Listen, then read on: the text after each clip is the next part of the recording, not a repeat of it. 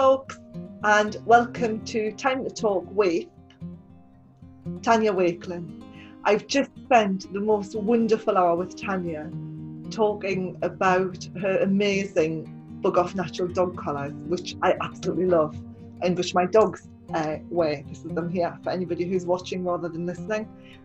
Um, I just love them. They're great. They look fantastic, and uh, they do the job as well, which is even more important.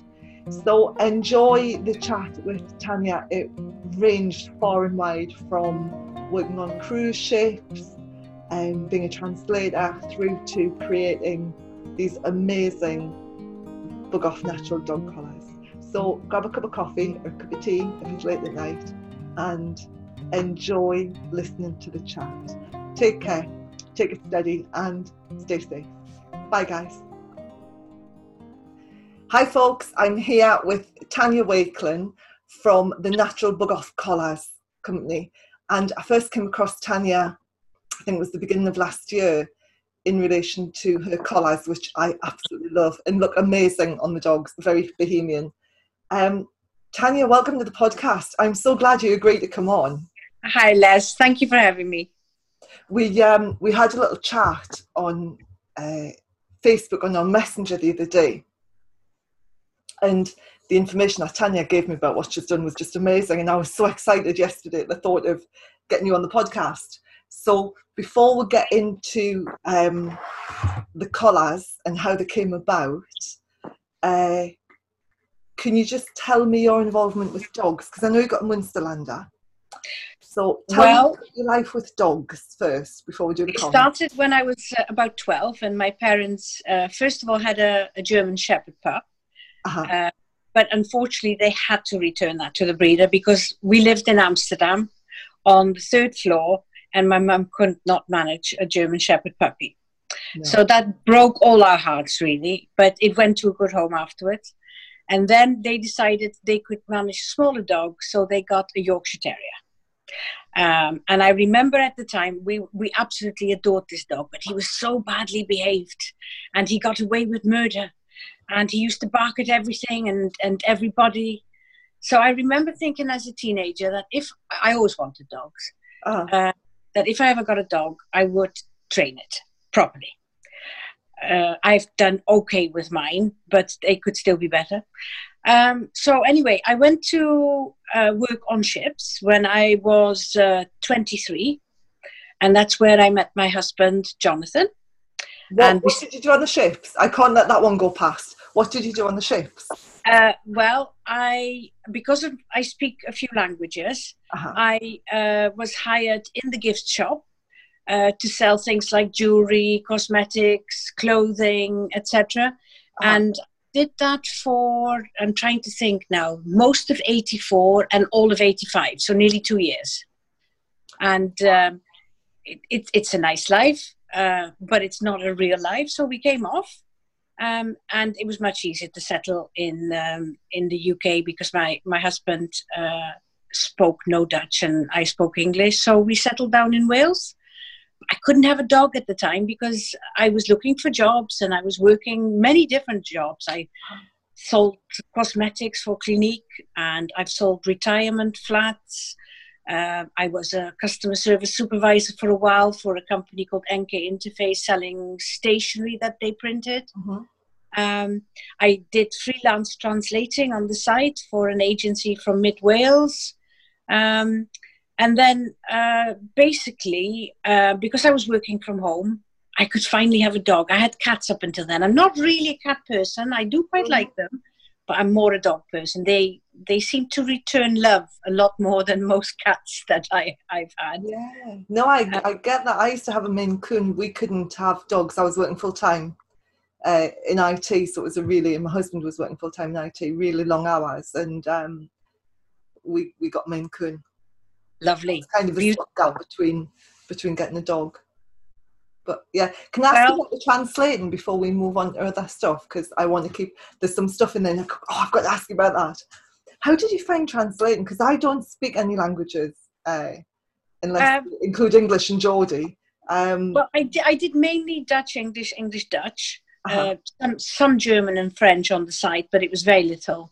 Um, and what I found was that because I spoke so much English and very little Dutch, mm-hmm. that I actually preferred to translate from Dutch into English than the other way around because I was constantly looking for words. And in, in those days, you didn't have Google Translate, and yeah. I was I was working with uh, mountains of uh, dictionaries, and uh, but it was really good fun. And and my favorite stuff I used to translate was for the Welsh Tourist Board. I used to love doing that.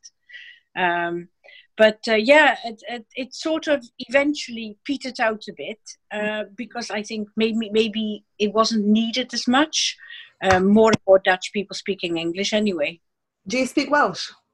No, I tried to learn. Uh-huh. Um, but with everything else that was going on at the time, I just couldn't find the time. So I understand some of it, uh-huh. and I do like to watch uh, certain Welsh programs, but I do watch it with the subtitles. English subtitles, because you've got you've got a bit of a Welsh accent. I hadn't. The more you talk, the more I can hear the twang. Yes, yes, I have picked it up. But then I have been in Wales since December '85 so I I had better pick it up. I think. okay, so because I moved down to Worthing in um, '86, I left Tyneside in '86, and then I've lived in Oz in New Zealand, and I didn't pick the accents up. At least I don't think I picked the accents up. it doesn't sound like it to me, but who knows? It's it's interesting. So, can I ask? Because I find being being a writer, I find language just amazing, and um, I have had somebody offer to translate my books into German. But when you're reading something or um, translating and it's not in your native language, how how do you do it? Because as I say, I don't do languages. So would you would you read the book in English and translate the words in in, in Dutch or any other language in your head? Or not you... not with English anymore. I would probably say I now dream in English. Uh, do you know? You know when you do a, a, a count? Say you're counting some coins in your head. Uh-huh. I wouldn't. I wouldn't do that in Dutch anymore. I've for years I've been doing that in English. Uh-huh. Um, my husband always teases me because when I do visit my mum, who still lives in the Netherlands, uh-huh. uh, I have to find loads of words back into Dutch. Um, and when I've spent, say, five, six days with her, my Dutch is much better. But my husband says your English has deteriorated, and he's an English teacher, so he knows. Oh my goodness, he teaches English. You use your mouth very differently for the two languages, so that that, that takes a bit of a switch in the brain. Right, uh, uh one of my friends, well, she she's a, a really good uh, old friend of mine, and she taught me uh, Touch for Health. And she lived in France for a while, and she did this most amazing uh, French French accent, so she was speaking English, but she would put this like really really heavy French, yes, ripping French accent on it. And she'd always pretend she was holding one of these. Is, is it a cheroot, the really long brown cigarette? Oh, the churros, yes. Churros. yes. So she would imagine she was holding, and and her whole mouth, her whole face, facial structure completely changed. Yes, almost uh, not dour, but um, almost very, but also very drawn and down, like that almost. You know, yeah, I mean, yeah. I can't do accents. I struggle taking the Mickey out of um, my husband who's Scottish. I shouldn't say that living in Scotland now, but I, trying to do a Scottish accent is beyond me even. But she, yeah. everything about her face changed. So, do you do that when you're speaking a different language? Do you take on the facial mannerisms of I think country. so. I mean, I always crack my husband up because when when he, his French is quite good as well, actually. Uh, but when we're speaking, and at the end of the uh, the sentences, the French will quite often say "un," like that, and I, I tend to use my shoulders doing that, and it cracks him up knowing the Gallic shrug, huh? or the, or the um, it's like the kids know it's everything's like at the end, isn't it? Do you know what That's I mean? Right. Like the, the, Welsh are very much like that. Yes, we often uh, well, we I consider myself more Welsh these days, but uh, we often say things like, "Oh, that tasted really good," like, and that is a very Welsh type of expression. Yeah, I'm trying to think what they say in Scotland. I mean, the Ken Ken is a lot. You, you know, you can, you can. Yes. And yeah. that.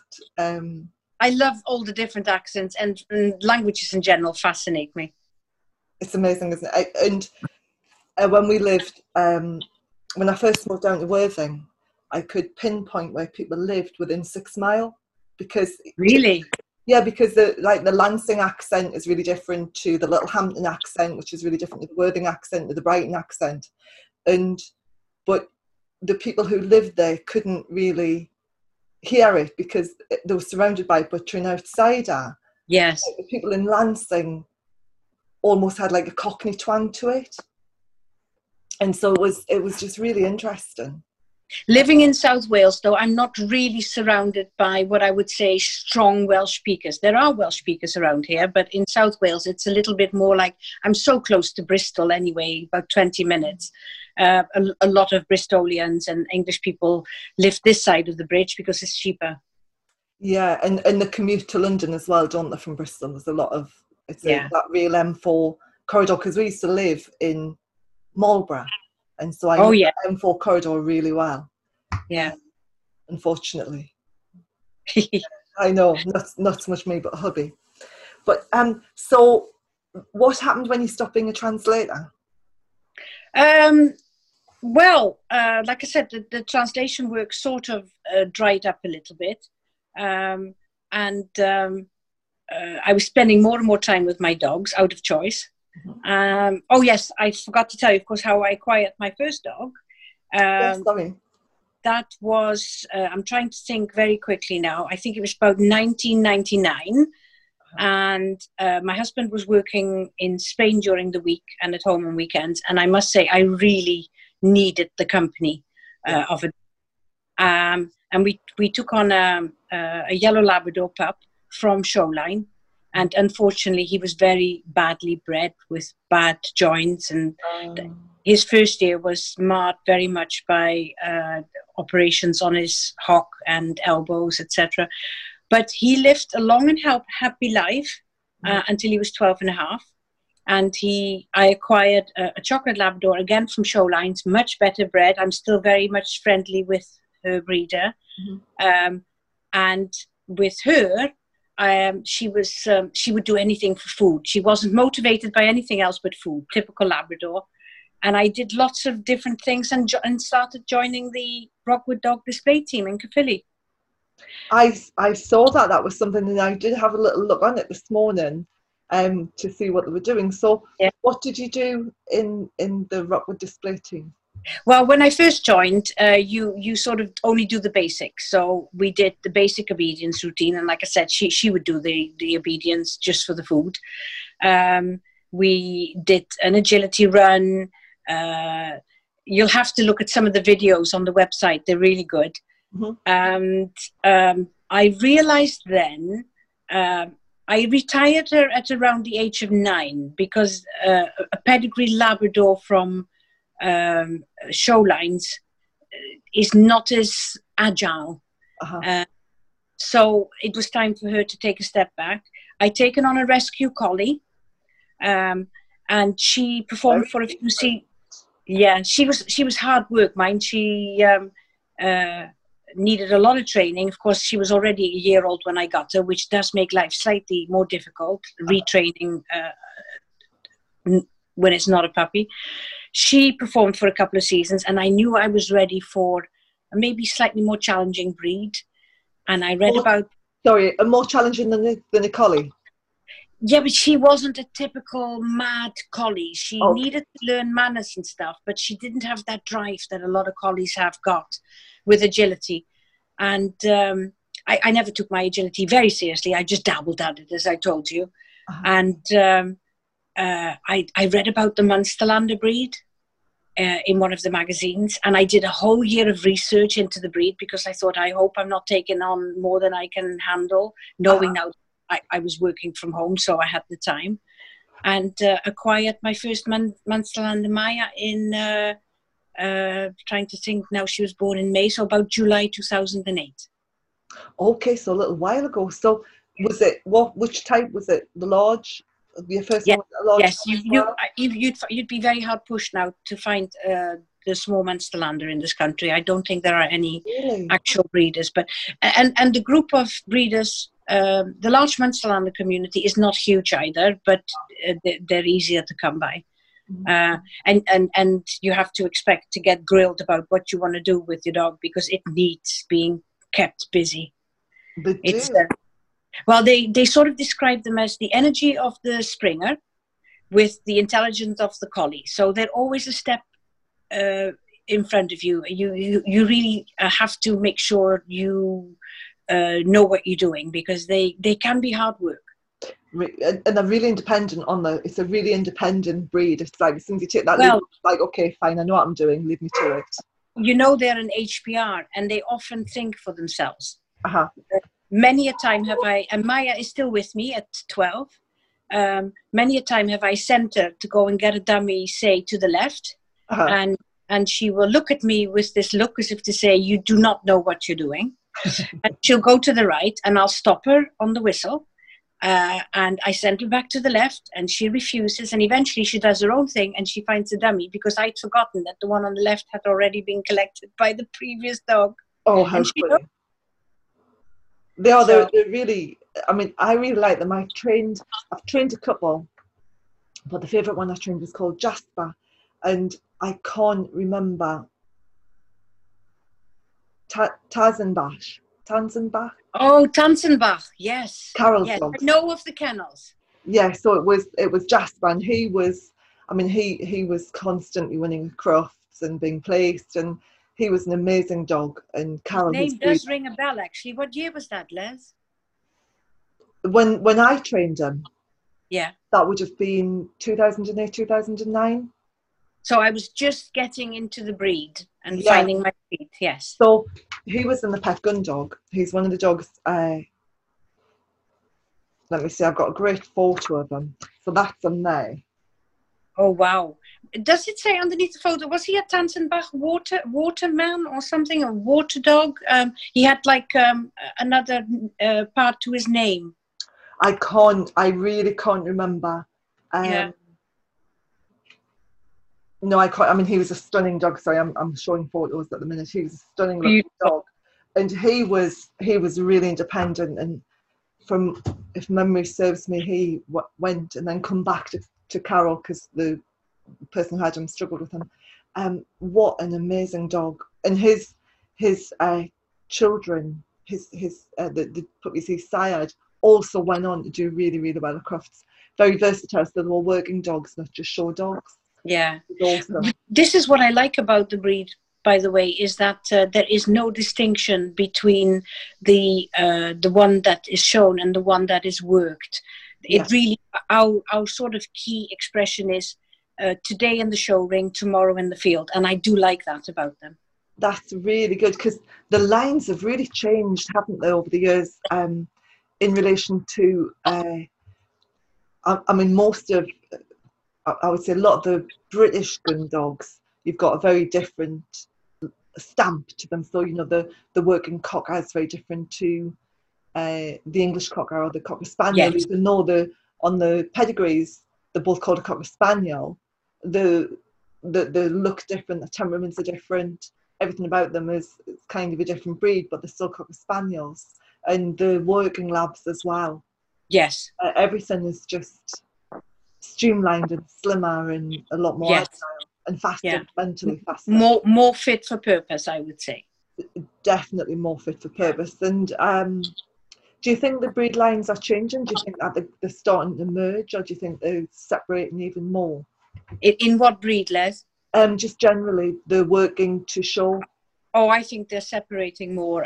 If you put a, a working lab next to a show lab, uh, they don't really look the same breed anymore, do they? The heads there. I, I actually, this is only per- personal preference. I quite like the head on the show lines, but I like the body and the the sort of agility of the of the working lines. Yeah, some I I think some of the working labs are starting to look a bit snidey. Ah, yes, I've uh, noticed that too. A bit, yeah, a bit snidey, a bit pointy. Yeah. Whereas, um, certainly my labs have still got strong heads. I, I only have boys, and they've got strong heads. I can remember when I, t- I took Bart with me to New Zealand. So I shipped my dog and my cat, which was a bad idea taking the cat, but I took Bart and um, Charlie with me to New Zealand. And when I was entering Bart into competitions, I said, "No, he's a he's a Labrador cross. no, he's a working lab. No, he you know because they hadn't seen working right. out there. They'd only seen the show style or the show work. They'd never seen like uh, he's a um, uh, Drakeshead tibia cross, or all in his lines, and so he was very tall, very slim, but with a strong head. Uh, no. And they thought he was a cross because they'd not seen a tall, slim Labrador before. Well, I'm sure it doesn't compare to all the sort of things I get asked about my Munsterlanders, whether they are long-haired Dalmatians or oh, really, uh, or uh, I mean, I quite often laughingly say that oh, they're like spaniels on steroids. They've just grown a bit too much, that sort of thing, you know. But uh, yeah, it's uh, it, it's it's it's a very specialized breed, but I, it's so addictive. I've got three, and I'm considering yes, and I'm considering a possible fourth. You know, so four is my lucky number. we'll see. You've got your well, shopping list. You're doing your research while we're in lockdown, ready to just get out there with your purse. Oh no, I've been on this list since uh, last um, autumn, winter. So yes, uh, we'll see. We'll see. Oh, fantastic. And any moment, I'm I'm waiting to find out whether she's actually pregnant or not. So we'll see. What are the minutes so she's been covered? Awesome. She she was covered just before. Uh, well, it was 10th of March. So we'll see. Oh, I keep my fingers crossed for you. Yeah. The, um, yeah I mean, they do look a bit like, uh, you, you know, springers on steroids. I yeah. in Marlborough there was a lad who had a small Munsterland and used to go running with it. And the first time I saw it, I did a double take. Yeah. You know. They're nice. I like the small Munsterlander. I belong to some of the Facebook groups because it's the sort of breed I think. Now, if I get a little bit too old to, to actually, because they have very strong dogs, the large Munsterlander, could I manage a small Munsterlander? So it's sort of in the back of my mind, but they're not easy to come by. They're not. And also, I was talking to Nick Ridley the other day, and we were talking about how we get, when we get older, um, we should really uh, downsize the energy of our dogs, but upsize the size of them so that when these on, we're not constantly bending over yes. and little dogs. So yeah, yeah, you can get a giant one, a giant monster like I hope not, as it is. Some of the uh, the males in the show ring um, are getting bigger. Oh really? Yeah, it, it's personal choice. Uh, my uh, eight-year-old Brennan, he is quite compact. So he's lovely and square as they should be, but he's quite compact. So he only weighs about 27 kilos. Okay. Whereas some, some of the Munster males in the ring can be 43 to 45 kilos. That is big. And they're not fat, they're just big. So solid, solid dogs. Yeah. Yeah, because um, Jasper was huge. I mean, he was he was tall and lean, but there was a lot of dog there. A, a, lot, a lot of dog. I don't can't remember how heavy he was. It was a long time ago. But he was he was a lot of dog. He was lovely. So, yeah. You know, he, would run like this and he'd be like flouncing, going everywhere. Bless. Put my Goldie to shame. So, um, oh my goodness. So, how did you?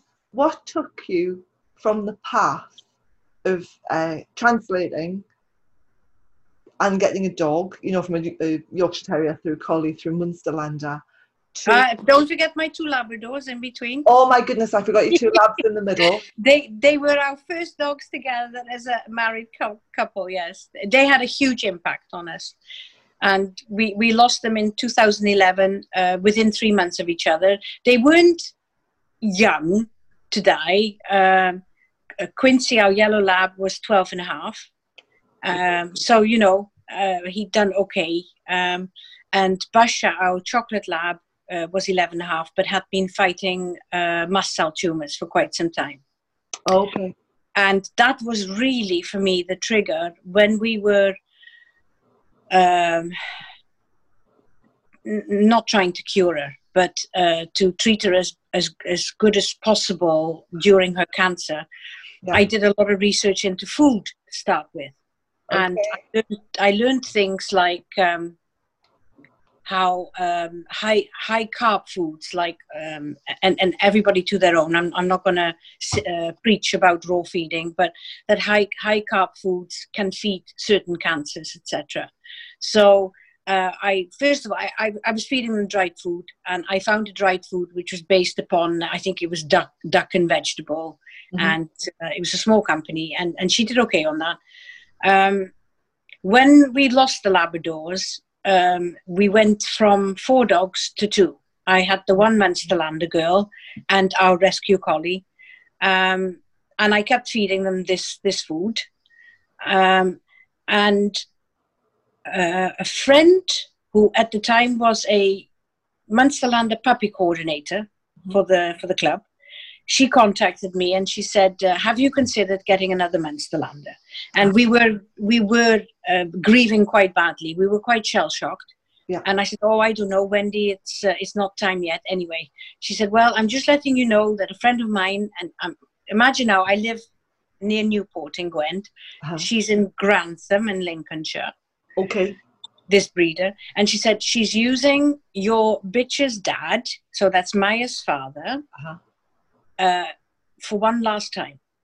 Oh. So, and I liked Maya a lot. Um, and anyway, uh, long story short, I acquired six months after the death of our uh, labs. I acquired Maya's half brother and went to uh, Grantham to pick him up. Uh-huh.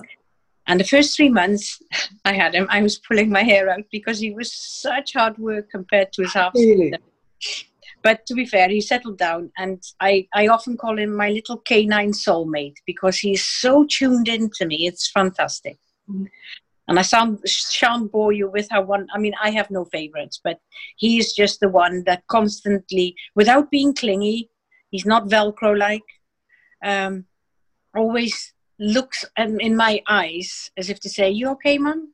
And he knows when I'm upset or yeah. when I'm happy. He's a noisy sod at times. I've tried. I've tried working. I mean, my, my bitch was so good. Um, she lacked a bit of confidence, but he doesn't.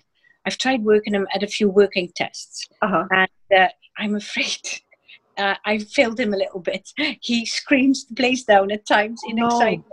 They are a very noisy breed. I got to tell you that. Right. There are some lines that do better than others. Mm-hmm. And I've got a very good friend in North Wales. You may have come across her name called Karen Sena. Mm-hmm. Uh, and she has Echolander and, and her bitches do absolutely fantastic. And she's made a couple of them into field trial champions. That is awesome. And to do that with a Munsterlander, let me tell you that that takes some effort. Um, I, I can't even imagine to go down that path with mine, I'm afraid. Patience of a saint. So anyway, coming back to the natural means, uh, Brennan, my large Munsterlander, at about uh, three to four months old, I noticed he had what I would think was a grass pollen allergy.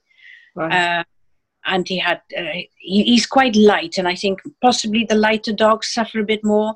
Mm-hmm. Um, and he had like a sort of uh, acne in his groins, etc. So I started researching how to get rid of that, uh, preferably not by the means that uh, the vet uh, that I was visiting at least once a month who would give either steroids or antibiotics because, of course, it would turn into a bacterial infection.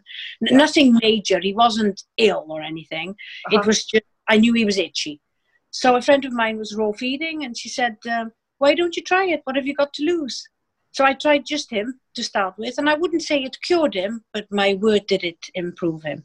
Yeah. So that was my first step on the road to natural means. It wasn't long after that I put them all over to raw feeding and bought a 300 liter chest freezer. Oh, I know. in the garage. um, and then I started looking at um, uh, vaccinating uh, and boosting, etc. Um, and I will say, in those days, I, I, I, wasn't at the vet very often, but there was always something little going on. They either had a little bit of conjunctivitis, or they had this or that, or an upset tummy.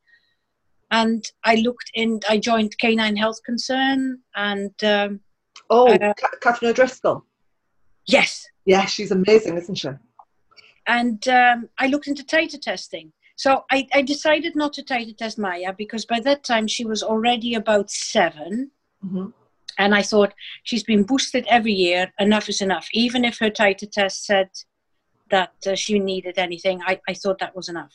Mm-hmm. So, but I had um, both boys titered and they came back really, really good, really high. And I don't think they've been boosted since. And every three years or so, um, I have them titered and their, their readings remain high. Mm-hmm. So the next natural step seemed to be. Can I jump in before you go on? The next natural sure. step. Can you just say what type of testing is for everybody who might not anybody who right well there, there are different means out there but mm-hmm. um, mm-hmm. because i joined canine health concern um, I joined the Somerset group, and in uh, Cleeve Village Hall, from time to time, they hold a clinic. Uh-huh. This is where I met Nick Thompson for the first time. He's just. Ah. And um, uh, basically, uh, you have to be on the list because the demand is high. Uh-huh. Uh, and, and they are able to keep the cost down because if you went to your vet and asked for a titer test, and they were willing to do it because not all vets are because they think it's possibly cheaper and easier to do the booster vaccination. Uh, and I shan't go into why I don't agree with that. That's for everybody else to research and decide. Thank you. Um, uh, they kept the cost down. I think it's about 35, 40 pound per dog. Really? I know. Uh, whereas the vet may charge you 100 or 200 pound. Yeah. Uh, because they can't buy uh, in, in, in, less than, I think it's 12 tests. And the one that Canine Health Concern used was VacciCheck. And um, basically, they take a bit of blood from your dog. Uh, and within about a week to 10 days, you get an email and they list the uh, titer values for the three main core diseases, which are hepatitis, distemper, and parvo. Uh-huh. They can't test for lepto, but that's a whole different subject, maybe for another time, because I do not like the leptospirosis vaccine at all. Which which one, the two or the four?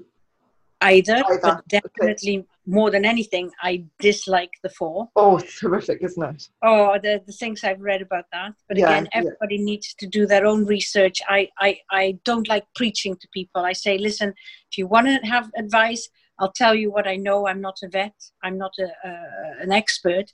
Do your research and then make a, an informed decision. So yeah. yeah. so that is what titer testing is basically. It, it tells you whether the dog still uh, carries immunity to um, certain core diseases. Thank you. And before before you go on, because I'm finding this so interesting. Before you go on, the Canine Health Concern. I I, get the newsletter and stuff, but I didn't realise there was different groups dotted around. They have like subgroups. Do, so um, on Facebook, or do you have to contact Catherine to join it? Or no, um, I don't know how I came about it, but I remember that I went to a lecture that was held by Nick Thompson in I think it was Tintern Village Hall, which is not that far for me to go to, um, and um, I befriended one of the ladies who runs the Somerset group, and that's that's how I got into it. When I'm oh, okay, as the crow flies, I you know I'm very close to Somerset, but uh-huh. I still have to go over the bridge to get there. But no, they're all lovely, lovely people with all similar feelings about uh, a more natural approach. I got to say at this point, however, and this is really important. I don't dislike vets. I've got a really good veterinary practice. They do think I'm a little bit hippie uh, my uh, my uh, approaches, and I wouldn't hesitate to contact them if it was necessary, uh, be it an accident or a, or a severe illness, etc.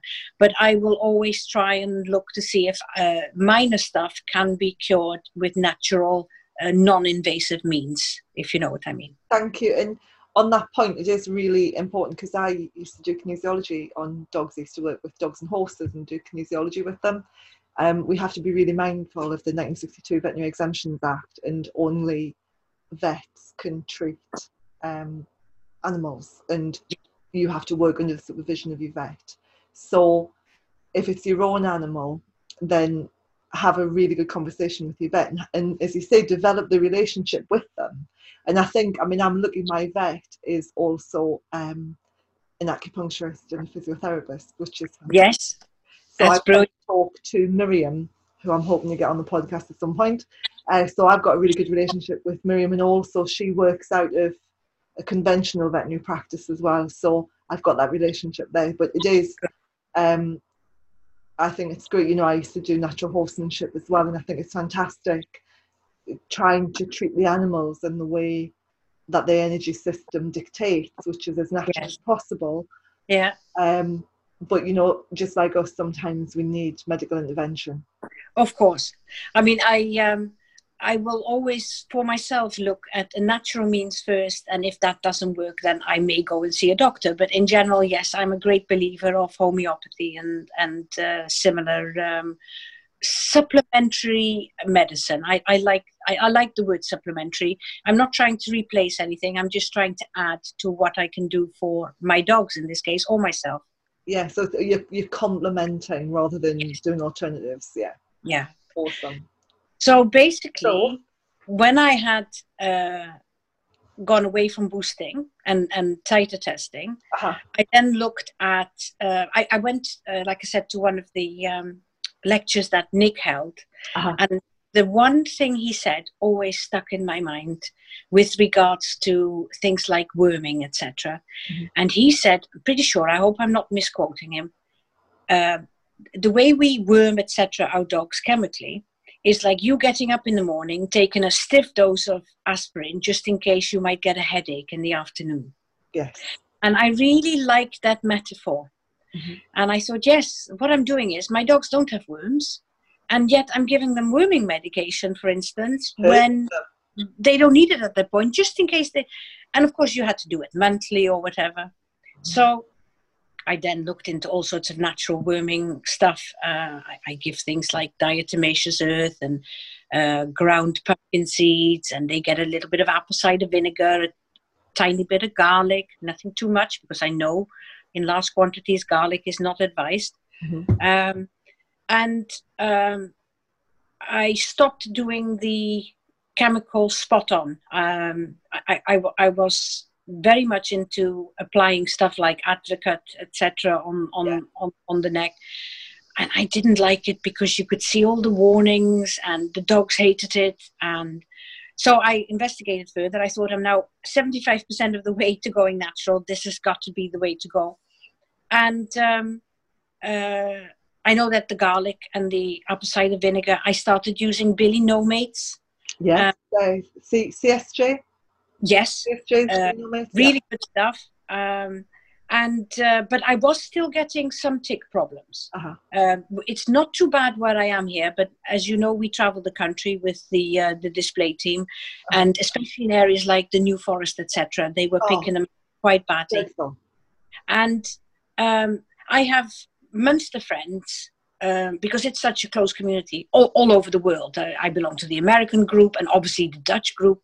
And one of my Dutch Munster friends, on her own timeline, posted these uh, very hippie looking collars. Uh-huh. And I thought, that's nice.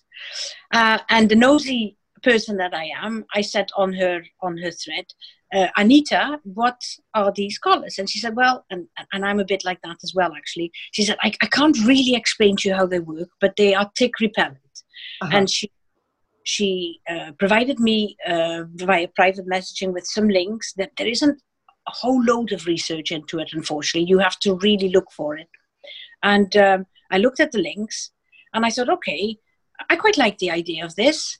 It, uh, it'll go nicely, fit nicely into my arsenal of Billy No Mates, etc. And uh, I went on Amazon and I had a look and I saw it's 30 pounds. I had four dogs at the time and I thought 120 pounds for something that I can't really say yet whether it'll work or not. Um, obviously, nothing is guaranteed. No. And uh, I thought, I wonder what they're using. So I, I have to tell you, I looked at the photos um, of uh, my friend's supplier in the Netherlands, mm. and I probably could have ordered them from there. Mm-hmm. Um, but I do like making my own things. I, um, I, am a bit of a tinkerer, mm-hmm. and um, I, um, I, I enlarged the photos to see how she'd made them and etc. Uh-huh. And the hardest part was getting hold of the bead, uh, okay. because they are specialized beads. Um, I, I started off by ordering them via Amazon, and it cost an arm and a leg because I only wanted a small amount to make my own collars for my own dogs. Yeah and I think I paid more for the postage than I did, did for the beads in the end. Um, anyway, I ordered some paracord, and uh, I made the very basic um, black collars for my own dogs. And I started noticing that uh, it really did work. Mm-hmm. Um, no 100% guarantee. They still picked up the odd tick.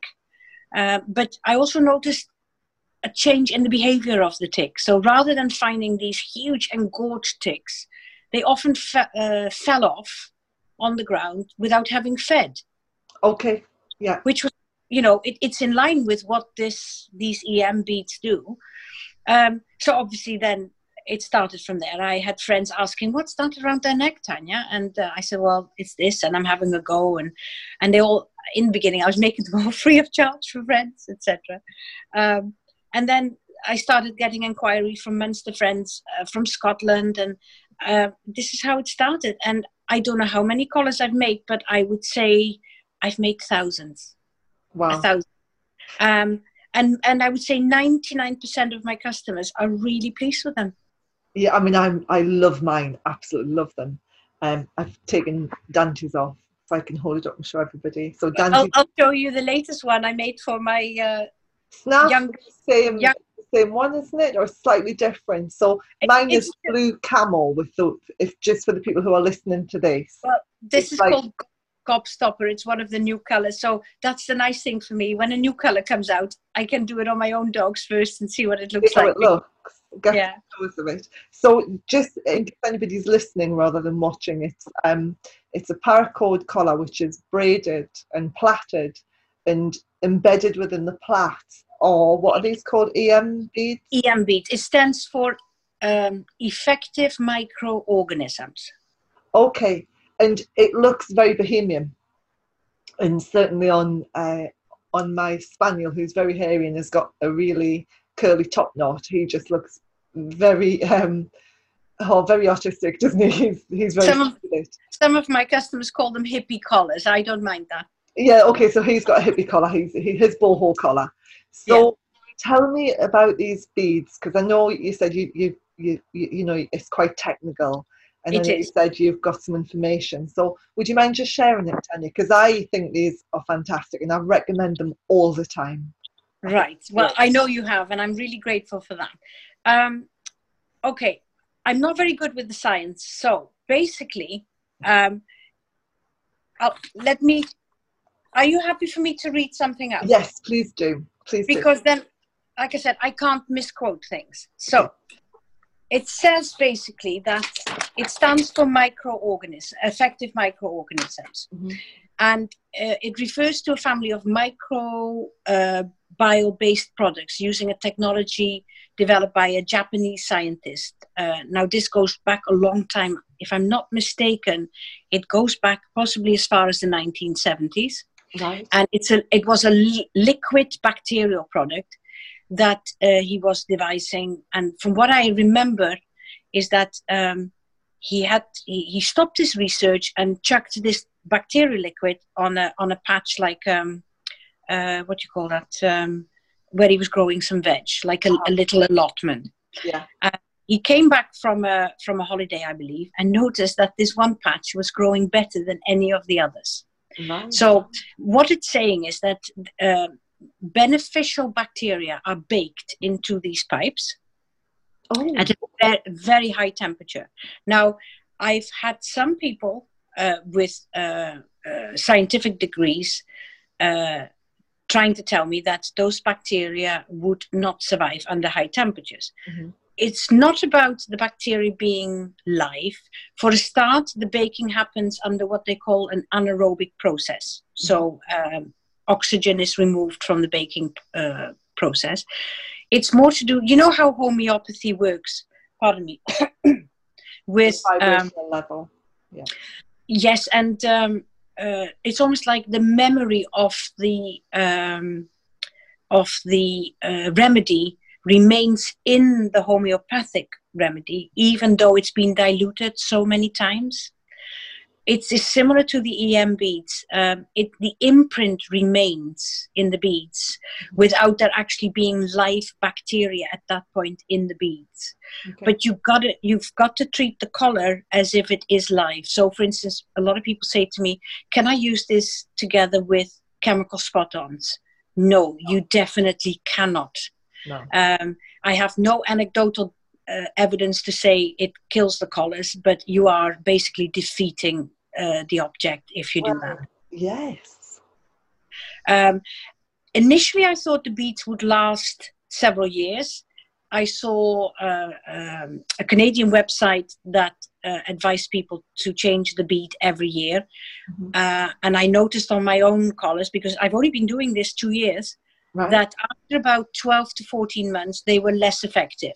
Okay. So I did go back to my customers and said, listen, I know I said to you, I was hoping that this would last several years, but you just assess for yourself. Keep them really clean. It's important to keep these beads really clean every couple of weeks minimum.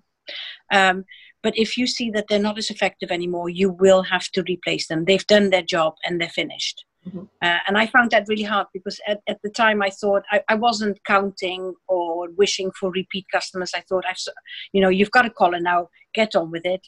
But it turned out that they do need replacing yeah but you, you know if, uh, that that's what happens isn't it i mean we, we you, you know you have to regularly top things up and that's okay so how do i clean my collar how do you how do I clean so don't do what some of my lovely customers have done either on purpose or by mistake and chuck them in the washing machine I, I know somebody who's just done that yes i think it may be a mutual mutual friend of ours Uh, one, one gentleman who actually put them in the dishwasher.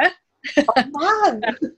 it's not the heat that hurts them, uh, it's the chemicals. Yeah. So, what I do every couple of weeks, or more often if they've been rolling, which is their fa- one of their favorite pastimes, um, I run a fairly warm tap uh, and I rub the beads and the cords under the, the, the warm water.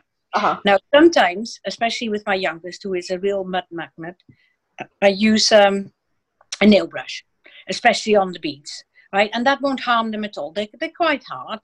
Um, just brush the beads. Then, and if you have sun, as we have at the moment, a bit more difficult in the winter, dry them in the sun. It, uh, according to the instructions, it recharges the the beads. Revitalizes them. Yeah.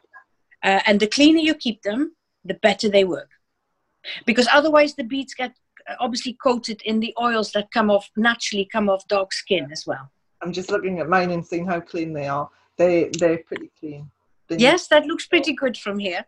I, I do use a toothbrush on not my toothbrush, but I use an old toothbrush. That's not bad actually. I, am finding um, the uh, the nail brush a bit easier because I can scrub the cord as well. And the good thing is that, to be fair to the paracord, it is very hard wearing it's it's I mean I absolutely love mine and I have seen a massive difference. So when we first moved up to Scotland, um, I don't use spot on or anything. I haven't used it. Craigie Bott died in 2010, and the last time I used it was on him, so it would have been before then. I put it on, it scalded him. I put it on his shoulders and it scalded him. He had a burn. Oh my word! Uh, yeah. Rinsed him off, and I haven't used spot on since. Uh, yeah. That would have been 2008, 2009, something like that. Um, and I've been using Billy No Mates, but my current dog's on keen on it, so I use Brose yeah. and, and it wasn't quite enough to keep them tick free. You know, you put in Brose in. When I found your collars, I mean, last year between the two dogs running in the woods through cop in a in a wooded copse through the ferns, um, and the grasses and the long grass and the white grass, especially the spaniel.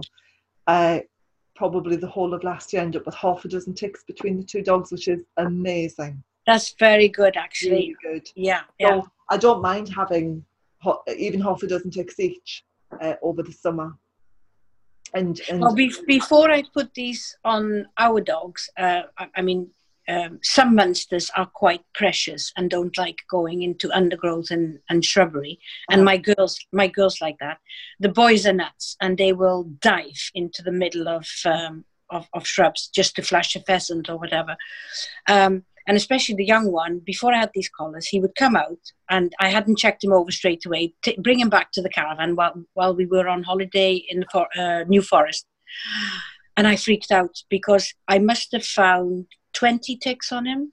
Mm. And they were deer ticks because they're even e- more difficult to take yeah. off because they're smaller than the normal tick, the little red ones, you know. When I started using the collars, I did not eliminate the problem, but like you said, I didn't didn't half uh, minimize the problem. I'd find the odd tick maybe every other day, which, considering what my dogs were up to, was good going. Yeah, and yeah. Um, what I hadn't realised uh, with ticks. You, you, know, I've I've always had really good relationships with my vets, and my vet yeah. Marlborough, uh, Juliet Haywood from Riverside, she used to own Riverside. Uh, we've talked. She's a gun dog girl as well, and we talk a lot about ticks. And um, she thinks I'm a bit of a wacky hippie as well, and that's okay. Uh, but what I hadn't realised is the the ticks. As soon they'll be on like grasses and stuff, and as soon as they feel movement, the spring, the, the, the launch themselves off the grass. Yeah. And land on the dog or you.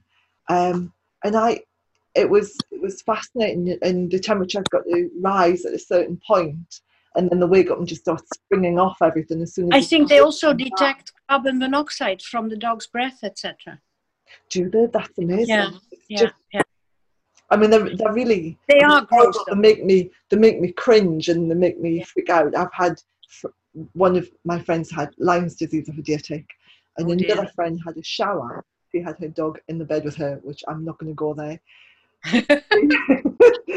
she went in the shower and she felt something, and it was a tick embedded in her backside, and you just go, "Oh my god!" The thought of it is just. Some of my customers, um, I, I never like I said, I never meant to grow this into a business. It just happened, okay, reluctantly almost.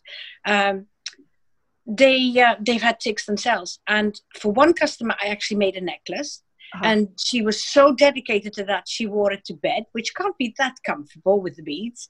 But for quite a few customers, I've started making uh, bracelets with EM beads. Mm-hmm. And uh, they are saying that it's definitely helping them. Uh, and and I, I don't like to advertise them because you're thinking, well, there are only six beads on a bracelet. How can that work for a human being that much bigger than a dog? But it does seem to work. I've made the odd anklets, especially for oh, men. Nice. For men who work their dogs outdoors. Sorry, I was thinking they would look lovely with, with a pair of shorts and the side. No, no, no. For the men, I only use very manly colours, right? It's their choice, obviously, but it's uh-huh. normally black or like a hunting green or something. Okay. Um, but um, the, the strangest thing, and again, I won't advertise it uh, because it's only anecdotal, but one of my friends, she said it reduced the arthritis in her hand. That is interesting. That's amazing, That's, isn't it? Um, I'm going to hold it up again because they do look. Me and Ross McCarthy were talking yesterday. Okay, well, that's the gentleman who I, I wasn't going to in the dishwasher. I wasn't going to embarrass him by saying. No, it's fine. He wouldn't mind. yeah, it was Ross. It was a washing machine. I think he put it in. Um, but he was saying that they look like friendship bracelets and you yes. know fr- friendship bracelets for dogs uh, and so i can imagine having them as a bracelet like that but Indeed. I, I mean even you, you, know i know that sounds um, even if they weren't as effective as they are and they're really i find them very very effective um, but they are nice looking as well. I was going to say they just look so gorgeous on the dogs, and I've just got um, from Active Canine Designs from Corinna, she's just brought out a new slip lead called the Celtic Knot slip lead, which is beautiful. And it's got a Celtic knot, which you hold instead of having a handle. They're absolutely stunning. Um, but I got them in my business colours, which is purple and nice green, purple and green, uh, and they are beautiful. And I thought, mm, I need to replace my dog's uh, blue camel yeah. collars with some colours that match my leads now. So I'll be placing another order with you because they are oh, yeah. fantastic. Um, oh my goodness, Tanya, I could talk to you all day. It's been such a joy. Is there anything else you want to say about your collars before we wrap up? No, not really. I um, um, I'm just really grateful to my customers because um, when I first started this, I was quite skeptical for, when I first made them for my own dogs. And when I saw the results and other people put their trust in me, I really started very tentatively saying, now, you know, listen, uh, for some it works really well, for some it doesn't work quite so well. And then I started getting all this amazing feedback. And no, they're definitely not 100% guaranteed. And I do say to people, and I think this is really important. Um, uh, when they contact me, the war against ticks takes more than one we- weapon. Mm. Um, I see it a bit like an arsenal of weapons. And like I said, I always say to them, please look into a pinch of garlic, uh, apple cider vinegar. Um, I, I, give uh, turmeric paste to my dogs as well. um, etc. Uh, because what for some people the collar alone works perfectly okay. With others, they need more help because of where they live and how active the tick population is. It does seem like we are our tick problem is increasing year on year, and I do find that quite worrying. We seem to have more ticks than we used to. Yes, and um, I, I was going to start a controversial subject, but I think I'll just not. okay. bringing dogs in from abroad and bringing different. Uh, yes. Yes. And, and, I would I would also say the healthier you keep your dog, uh-huh. uh, and in my case with natural means, uh, the the better they can ward off ticks. So quite often, if a tick does land on your dog, and your dog is an example of health, uh-huh. quite likely the tick will leave. It does seem to like the weaker energies, from what I can gather, but I'm not a scientist. No, it's, I, I mean, it's like with everything, isn't it? You, you should attack your health. That sounded really wrong because we don't attack our health. We want to boost our health in lots of different ways. So, um, make sure we've got good nutrition, make sure we have good sleep, Yes. So we we rest and take good care of mental health, and it's and all, it's all of um, those different things that come together to look after us. And it's the same when you're looking at parasite prevention. Uh, you you know you make sure your dog's on a good clean diet, keep its gut healthy, and yes, and and so you're you're you, you're coming at it from lots of different angles to make sure your dog's at its optimum health.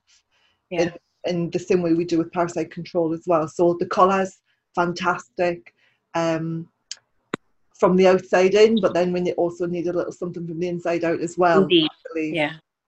Yeah, I often get people contact me saying, I've got four dogs and three never pick up ticks, but the oldest one picks up, is like a real magnet. And I think it could be because he or she is older and it has a weaker energy. So quite often, if they don't want to buy one for older dogs, they will buy one for the weaker dog. And that seems to work as well. So, but uh, yeah, um, like I said, I'm just really grateful the trust people put into me, and I hope to be able to do this for quite some time to come. I like to keep the price down as much as possible because I want it to. I, am by no means a charity, but I do want it to be accessible for as many people as possible that want to try it. And let's face it, if a collar lasts you a year and it's 15 pound that's a heck of a lot cheaper and safer than buying chemical products. Well it's what just over a pound a month? Yes indeed. Yeah. Just over a pound. So when you look at it like that you think well you know if you okay we're in lockdown at the minute but if you go for one coffee a month yeah. then what that's what three pound a month just for coffee? That's right. Yeah. So when you look at it that way they're incredibly good value for money they are. Well, where can you. I get one from? Where can I get them? Before right. Um, where you can get them from. I've got to tell you. Um, my husband and a friend are working on making a website for me. Um, I, am not the most technical minded. Um, that website will be for information only, so it's not finished yet. Because um, if uh, I were to allow people to order via the website, I lose that personal contact. And I really do like that personal contact. So if people find me on Facebook and the bug off natural dog collars mm-hmm. and they message me, then I will come back to them as soon as possible. And we normally then move to my personal message thread, which is uh-huh. Tanya because it's much easier for me to share the information, the photos, etc uh, via my personal message. I don't find the business messenger that uh, easy to use and, and copying messages and photos, etc. Uh, and we take it from there. Um, and uh, depending on how big my order list is, it could be anything. If I have the color in uh, the, the color in stock from a week. Um, at the moment, I am having some trouble getting the quote in quickly. Uh, so it could be a couple of weeks. I even, at the moment, uh, and that does complicate things with the virus and all. Um, I've suddenly acquired a lot of customers in Luxembourg, but of course, international oh. postage is harder and, and, and dearer. I do have to add on, but all my prices do include UK postage anyway. Oh, really? So what? So remember, fifteen pound including postage. Fifteen pound including postage, or if they wanted the black one, because I buy the black coat in much larger quantities, is twelve fifty including postage. You know, that's not enough. So well, I think that is, you know, so it's literally a pound a month plus postage. It's, yeah, yeah. But like I said, I mean, I, I'm by no means a charity, and I have a small profit margin. But for me, it's also important that anybody who would like to try that can afford to try it. Yeah. No, that that's true. I mean, I'm I'm the same. I sell my books and DVDs very very reasonably because I would much rather have more people have access to them than a few. Yeah, yeah, a, a few privileged. Yeah, absolutely. I'd much rather help more dogs and more people. Yeah. Than than narrow it, and, and I know business coaches have said to me. Uh, sorry, I haven't taken part in the gun dog challenge. I'm too busy making collars. it's fine. It's fine. We've been um, we gave up a week, and it's just gone a bit mad. Uh, I've I've really enjoyed watching the videos. Anyway, the judges put together. You know, I'm so I'm going to give them a shout out actually um, Christian Collins from uh, Town and Country did the Retriever, Hannah Spearman from Rebel Ritzy did HPR, uh, Neil Smith from Nuts About Mutts did the Spaniel, and uh, Richard Ree from Home and Field did the puppy, and I did the pet one. Um, and the challenges put down were absolutely brilliant. It, yeah. For, for me, I think sometimes the challenges can go too far and they can bring behaviour issues in depending on them, or people are having to train, train, train, train, train. Whereas all of them are based around walking on a loose lead, good manners, heel yeah, nice bed. You know, yeah. get your dog on the bed, and so there were all kinds of things that would benefit people generally living with a dog. Mm. Just uh, so yeah, it was a great challenge, and uh, the winners. By the time this goes out, the winners will know who they are because the winners go out tomorrow. I'll be watching. I won't be partaking. Like I said, I am so busy making collars. This is my busiest time of year, obviously, with the weather getting warmer. Yeah. And thank you so much for taking time out to talk to me. Not at all. I've thoroughly enjoyed talking to you. Oh, so thank you so much, Tanya. And um, stay on. I'm going to talk to you about ordering the collar. So stay where you are. I'm going to finish uh, the recording now, but it's been an absolute joy same here. I really enjoyed it. And I was slightly nervous, but it was lovely. Good. I'm glad you enjoyed it. And uh, take it steady. And yeah, I look forward to seeing all the new colours coming out. Excellent. Take care, Tanya. Thank take you. Take care. Bye. Bye bye.